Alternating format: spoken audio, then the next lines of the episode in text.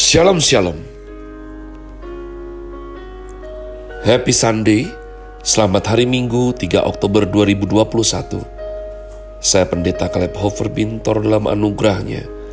Penuh sukacita sampaikan pesan Tuhan melalui Grace Words yakni suatu program renungan harian yang disusun dengan disiplin kami doakan dengan setia supaya makin dalam kita beroleh pengertian mengenai iman, pengharapan, dan kasih yang terkandung dalam Kristus Yesus. Sungguh merupakan kerinduan saya bagi saudara sekalian, agar supaya kasih dan kuasa firman Tuhan setiap hari tidak pernah berhenti menjamah hati kita, menggarap pola pikir kita, dan yang terpenting hidup kita boleh sungguh terbukti berubah, makin menuju Christ likeness kita berada dalam season winter dengan tema bulan ini build. Grace Word hari ini saya berikan judul Amsal Fatsal 30. Matuan rupa-rupanya komitmen membaca kitab suci hingga habis.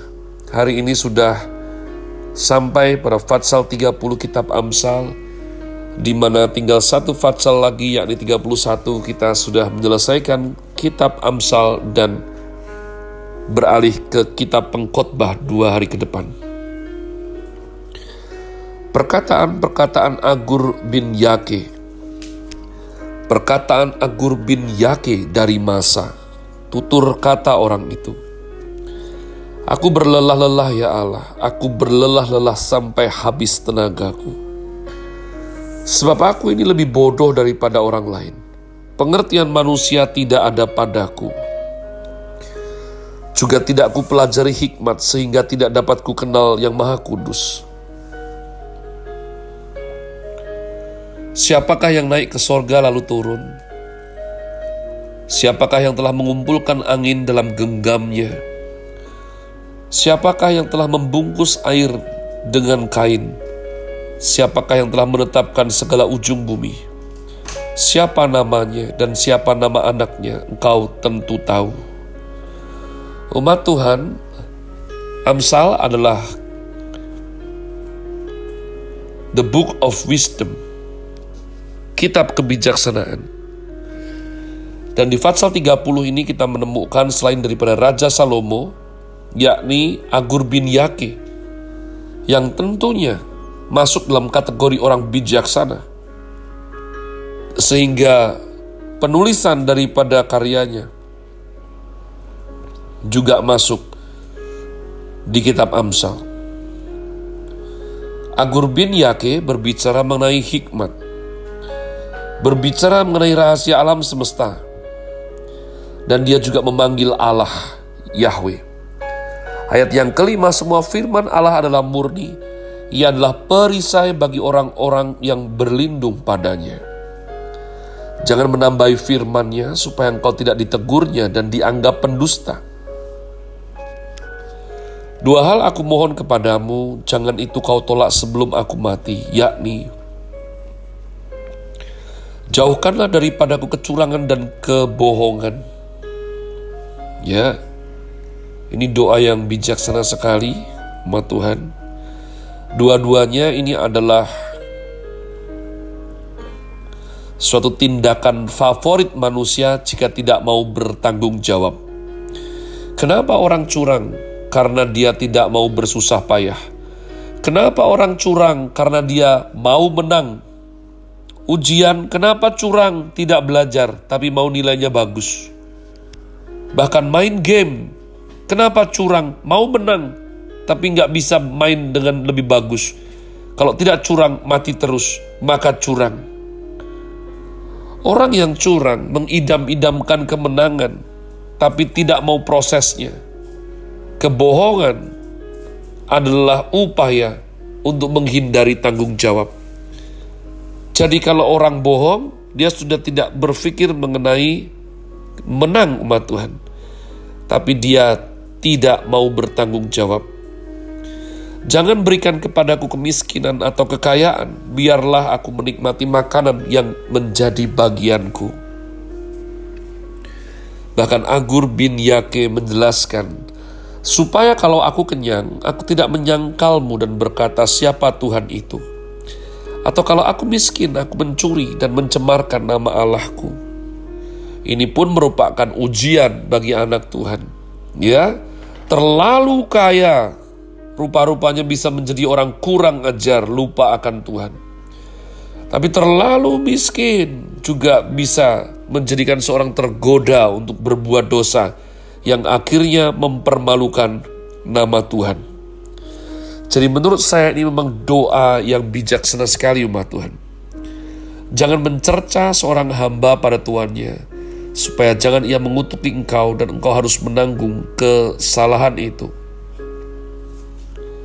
Ada keturunan yang mengutuki ayahnya dan tidak memberkati ibunya. Ada keturunan yang menganggap dirinya tahir, tetapi belum dibasuh dari kotorannya sendiri, ya Mengerikan sekali. Banyak orang mengira dirinya itu beres, mengira dirinya itu paling benar, padahal belum dibasuh bahkan dari kotorannya sendiri. Ada keturunan yang berpandangan angkuh yang terangkat kelopak matanya. Ada keturunan yang giginya adalah pedang, yang gigi geliginya adalah pisau untuk memakan habis dari bumi orang-orang yang tertindas, orang-orang yang miskin di antara manusia. Si Lintah mempunyai dua anak perempuan, untukku dan untukku. Ya, ini adalah perkataan yang serakah sekali umat Tuhan. Untukku dan untukku. Ada tiga hal yang tidak akan kenyang. Ada empat hal yang tak pernah berkata cukup. Dunia orang mati dan rahim yang mandul, dan bumi yang tidak pernah puas dengan air, dan api yang tidak pernah berkata cukup.